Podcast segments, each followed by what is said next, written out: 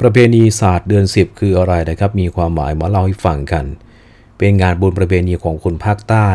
ของประเทศไทยนะครับโดยเฉพาะชาวนครศรีธรรมราชที่ได้รับอิทธิพลด้านความเชื่อซึ่งมาจากทางศาสนาพราหมณ์โดยมีการผสมผสานกับความเชื่อทางพระพุทธศาสนาเข้ามาในภายหลังโดยมีจุดมุ่งหมายสำคัญก็คือว่าเพื่อเป็นการอุทิศส่วนกุศลให้แก่ดวงวิญญาณของบรรพชนและญาติที่ล่วงลับซึ่งได้รับการปล่อยตัวมาจากนรกที่ตนต้องจองจำอยู่เนื่องจากผลกรรม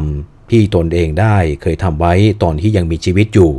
โดยจะเริ่มปล่อยตัวจากนรกในทุกวันแรม1 ค่ำเดือน10เพื่อมายังโลกมนุษย์โดยมีจุดประสงค์ในการมาขอส่วนบุญจากลูกหลานญาติพี่น้อง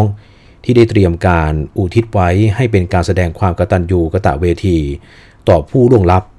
หลังจากนั้นก็จะมีการกลับไปยังนรกในแรม15 ค่ำเดือน10ช่วงเวลาในการประกอบพิธีกรรมของประเพณีศาสตร์เดือน10ก็จะมีขึ้นในวันแรม1 ค่ำถึง15 ค่ำเดือน10ของทุกปีแต่สำหรับวันที่ชาวใต้มักจะนิยมทำบุญกันมากก็คือวันแรม13 ถึง15 ค่ำประเพณีวันศาสตร์เดือน10โดยในส่วนใหญ่แล้วก็จะตรงกับเดือนกันยายนความเป็นมาของงานเทศกาลเดือน10เมืองนครศรีธรรมราชงานเทศกาลเดือน10จัดขึ้นครั้งแรกเมื่อพศ 2466 ที่สนามหน้าเมืองนครศรีธรรมราชโดยมีวัตถุประสงค์เพื่อหาเงินสร้างสโมสร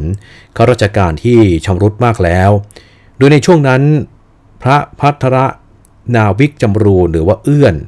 ซึ่งก็เป็นนายกศรีธรรมราชสโมสร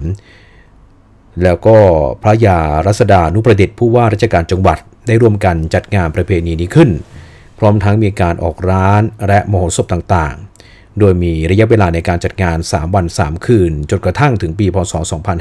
2535 ทางจังหวัดก็ได้มีการย้ายสถานที่จัดงานจากสนามหน้าเมืองไปยังสวนสมเด็จพระศรีนครินทร์84หรือว่าทุ่งท่าลาดซึ่งก็มีบริเวณกว้าง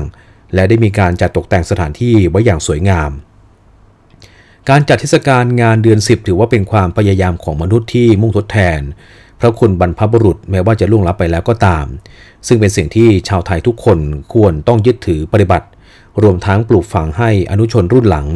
ได้ปฏิบัติสืบทอดต่อๆกันไปอย่างน้อยหากว่ามนุษย์ระลึกถึง